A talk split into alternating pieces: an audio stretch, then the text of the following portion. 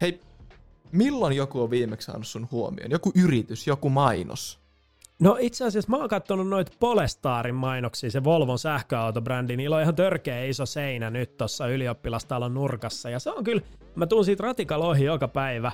Mä tuijotan sitä ja mietin silleen, että toi on kyllä, toi on aika magea sähköauto. Toisaalta mä oon sit kuullut, että se niiden sähköinen käyttöliittymä tai tämmönen user interface siinä auton softassa on vähän tahmeen verrattu vaikkapa Teslaa, että se mä tartteisin siihen ainakin itse vähän semmoista vakuuttelevaa sisältöä vielä, että hei, tämä meidän softa on kehityksessä, se on minttiä, siitä tulee vielä parempi, tai jotain, tiedätkö, tällaista.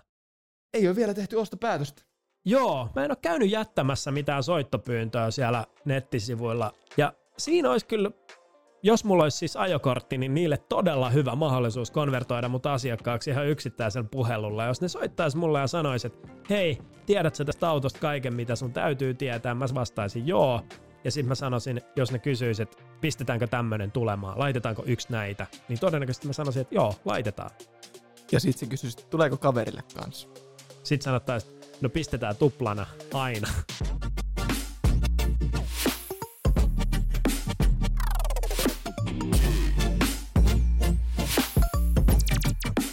Mutta joo, e, e, tässä siis puhutaan, jaksossa puhutaan konvertoinnista, konversioista.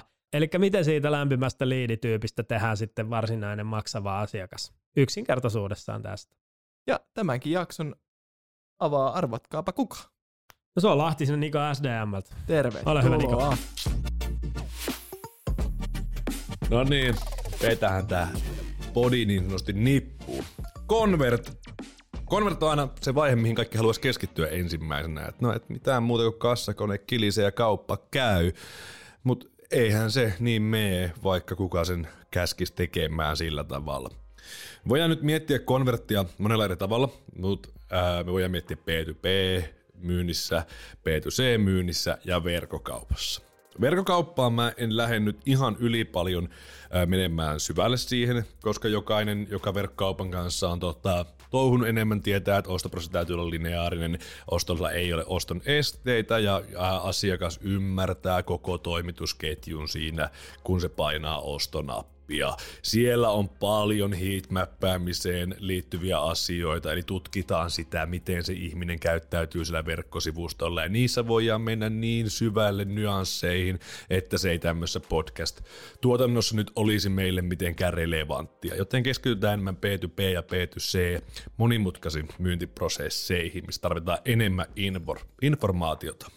Me ollaan päätetty Act-vaihe siihen, että meillä on tota, saatu liidi, niin sanotusti asiakas on ilmoittanut, että nyt olisi jonkunlaista kiinnostusta, Reach on toiminut, ollaan saatu liidi ja in, intentio ilmastua, että tämä tuote voisi olla meille hyvä, ja siirrytään siihen, että meillä on tunnistettava henkilö, joka haluaa meidän meille kauppaa. No yleisemmin, vaikka puhutaankin digilästä myyntiprosessista, niin tähän lähtee myös ihminen tekemään kauppaa mukaan, eli kontaktoi tänne, tämä ihmisen.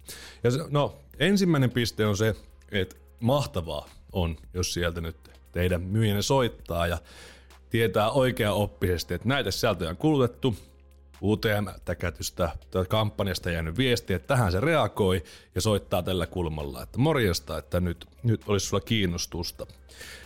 No, vaikka halutaan soittaa heti, että teetkö kaupan tässä vaiheessa, niin ei se kuitenkaan mene sillä tavalla, vaan sen jälkeen sen myyjän täytyy lähteä rikastamaan sitä informaatiota. Se käy sen keskustelun, että mitä mahdollisesti et löytänyt meidän verkkosivuilta. Olit kiinnostunut, et löytänyt informaatiota, mitä tarvitset lisää tehdäksesi ostopäätöksen ja mitkä meidän erottautumistekijät ja arvonluonti olisi sulle merkitseviä. Näähän tulee myyntiprosessissa keskustelussa luontaisesti tosi helposti. Ja siinä hetkessä on äärimmäisen tärkeää pystyä keskustelussa tukemaan sillä verkkosivun sisällöllä. Okei, tästä tämä asiakas tarvii lisää tietoa. Käyn sen, laitan sulle follow-up-mailin tosta asiasta. Tässä on tämä meidän esite, mikä kulettaa sitä lähemmäksi convert jatkuvasti. Otetaan vielä huomioon, että teillä ei ole niin vahva brändi, äh, jolloin teidän täytyy pystyä erottamaan teidät siellä käytännön toiminnalla paljon selkeämmin, koska brändihän tukisi tässä hetkessä antaa sen vakuuttavuuden, mutta oletetaan, että ei ole vielä tässä hetkessä, niin te, te luotte ne erottautumistekijät selkeästi tunnistettavaksi ja saatatte, ja se myyntiprosessi jatkuu tässä kohti sekä digitaalisessa maailmassa että follow-up-puheluina niin kauan, että se asiakas on valmis konvertoitumaan. No, aina, aina yleisesti ajatellaan, että se on se myyjän kokonaan ansaitsema konversio, ja monesti onkin, hyvä myyjä tekee kyllä, mutta se, että silloin sä tiedät markkinoijana, että sä oot todella onnistunut, kun myyjät omasta halustaan käyttää sun markkinointiimin luomia sisältöjä osana heidän myyntiprosessia siinä vaiheessa, kun liidi on saatu, koska silloin sä todella puhuttelet sitä ostajaa ja tuet monikanavaisesti kaupankäyntiä.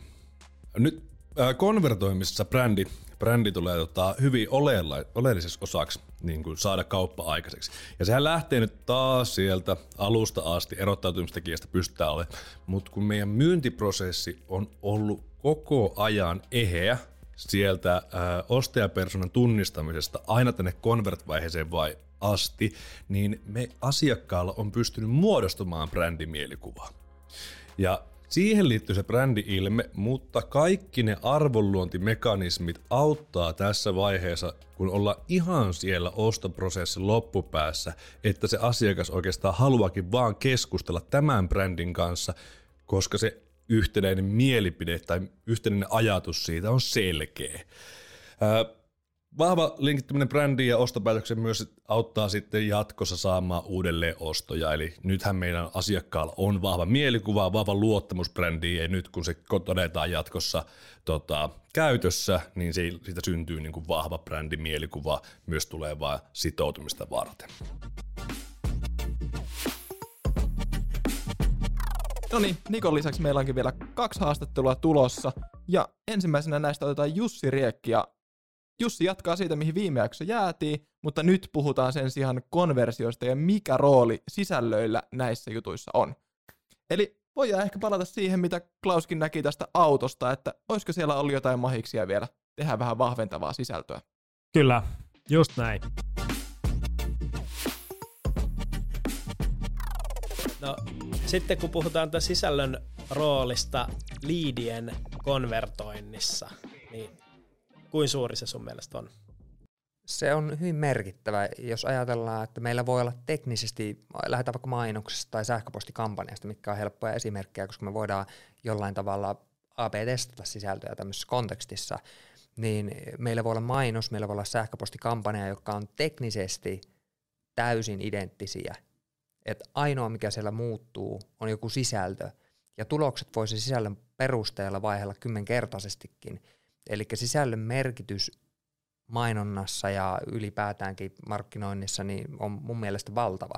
Ja, ja se on vähän make it or break it tyyppinenkin, että et, et, et sä voit onnistua massiivisesti sillä tai, tai sä voit feilata sen takia, jos se ei ole hyvin toteutettu. Totta kai konversioissa me toivotaan aina, että me voidaan mitata sitä suoraista ostotapahtumaa, että sehän on niin kuin – tärkein, mitä me tässä yritetään havitella näillä sisällöillä.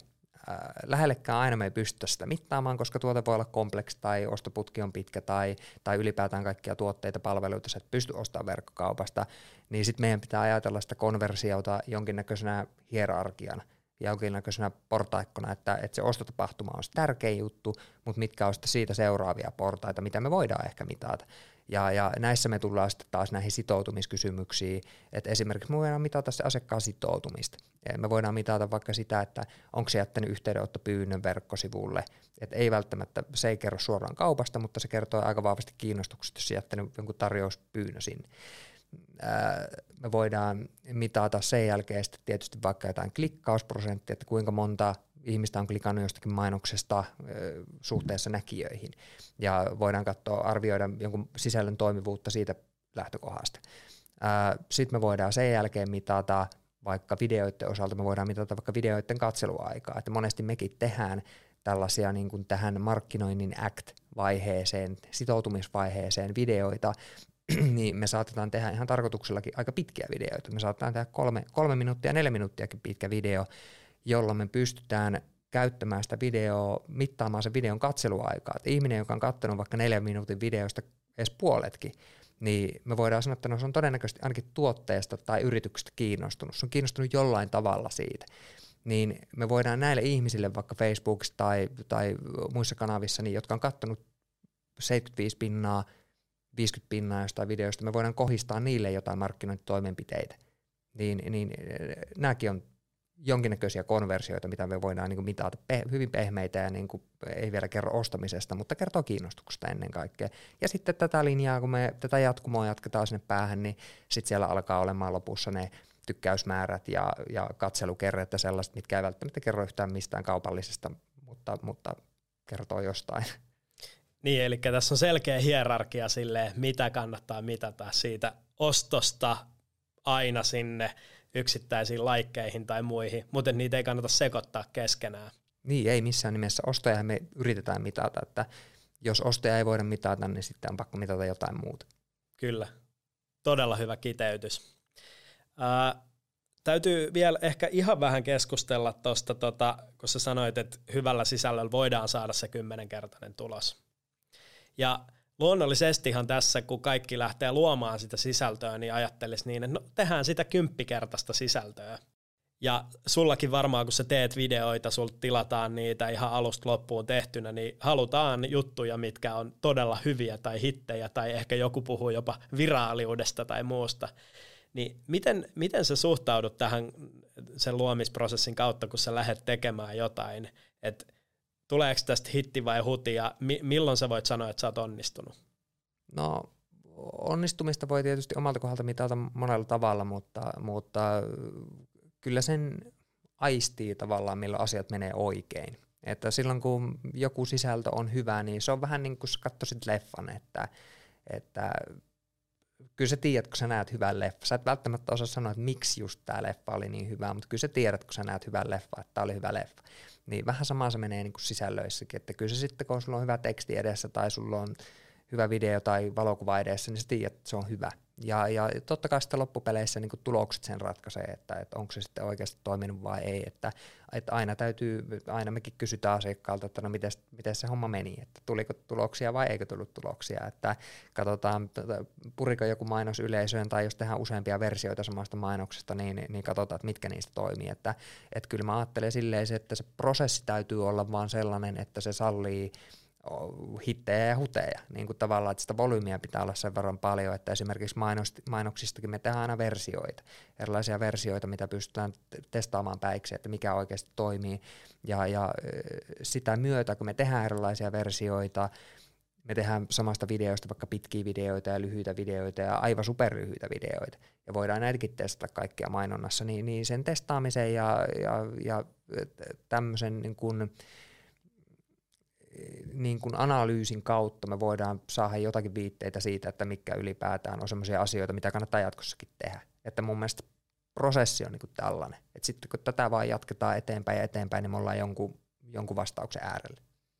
Joo, tuossa alussa kun sä sanoit siitä, että sen vaan aistii tai siinä on joku fiilis silloin, kun se sisältö on hyvä. Ja nyt jos sä teet jonkun sisällön, mikä sun mielestä on niin kuin hyvä ja sun kokemuksen pohjalta sä arvioit, että tämä meni nyt nappiin, niin näet sä siinä sen korrelaation sitten se puree kanssa markkinaan, että alkaako sulle jo kehittyä tässä kohtaa sitten semmoinen silmä, että sä tiedät, miten, mistä tykätään, miten ihmiset ajattelee, mikä osuu? Kyllä mä luulen jo, että kyllä sellaisia kanavakohtaisia varsinkin juttuja niin kuin oppii kyllä tunnistamaan. Ja, ja sitten on tiettyjä ihan perus mekaanisia, mekaanisia juttuja, mistä sä tiedät aina, että jos video vaikka tarinankerronta on saatu toimimaan jollakin tietyllä tavalla, että siitä tulee oikea fiilis, niin, niin se toimii paremmin kuin semmoinen, missä sitä fiilistä ei välity. Niin, niin kyllä sä opit niin kuin aistimaan niitä juttuja, että mitkä toimii. Ja sitten on tiettyjä ihan semmoisia, vaikka sä aloitat video jollain kasvokuvalla vs. aloitat video jostain vesilasikuvalla, niin, niin sä tiedät, että se kasvokuva toimii paremmin kuin se vesilasikuva. Niin, niin tämmöisiä juttuja sä opit vaan tunnistaa, että aha okei, tässä on jotain niin kuin yleisiä laajalaisuuksia, että miten meidän ihmisten psykologia toimii. Ja tietyt asiat, kun me nähdään tiettyjä asioita tai me nähdään asioita tietyssä rytmissä, tietyssä järjestyksessä, niin meillä herää tietynlaisia mielikuvia tai se synnyttää kiinnostusta tai tämmöisiä juttuja. Niin näitä sä opit vaan niin kuin käytännössä tekemällä. Tuo on todella mielenkiintoista, eli sun pitää olla todella läsnä sen kanssa, mitä sä oikeasti tunnet siinä hetkessä, kun sä arvioit sisältöä, eikä miettiä vaan, että tick the box, tässä oli tämä shotti, tämä shotti ja tämä, ja nyt pitäisi tulla konversio. Että tämä ei ole ehkä matematiikkaa tai redusoitavissa sellaiseksi kylmäksi prosessiksi, vaan se on tosi ihmislähtöistä.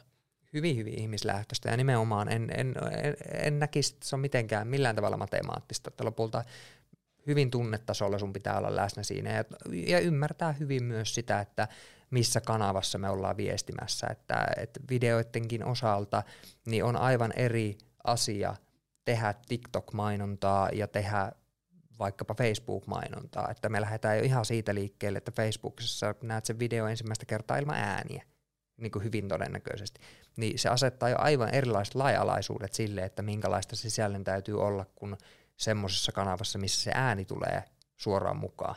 Et meidän täytyy aivan todella paljon voimakkaammin lähteä visuaalisesti liikkeelle. Niin, niin niitä tämmöisiä juttuja on, mikä vaikuttaa aina. Äärimmäisen mielenkiintoista ja toi Kaninkolo syvenisi kyllä tosta tosi syvälle, mutta tässä kohtaa tämän podcastin osalta kiitos todella paljon vierailusta. Tästä opittiin paljon. Kiitos. Eli sisällöillä on tärkeä rooli konvertoinnin kannalta. Otetaan tähän loppuun vielä näkökulma web-analytiikkajohtajalta SDMstä eli Mia Sirviöltä. Ole hyvä. Mulla on sulle pari kyssäri liittyen näihin konversioihin. Mä toivon, että sä oot valmis. Ää, minkä takia monikanavainen digimarkkinointi on ylipäätänsä tärkeää konvertoinnin kannalta?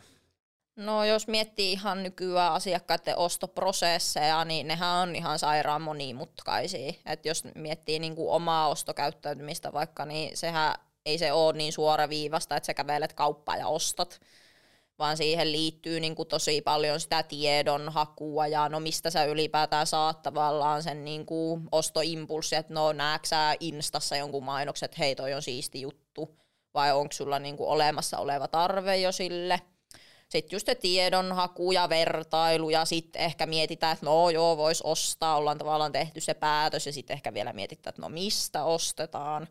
Niin ne tavallaan kaikki eri vaiheetkin käydään monesti usean kanavan kautta, niin siksi se on tosi tärkeää olla läsnä niin kuin niissä kanavissa, missä se sun kohderyhmä nyt yleensäkin on. Ja tosi usein se ei ole vain yksi kanava, vaan se on just semmoista monikanavaista. Joo, se vastasit aika hyvin jo tähän mun seuraavaan kysymykseen, minkä takia asiakkaan ostoprosessin ymmärtäminen on hyvin tärkeää.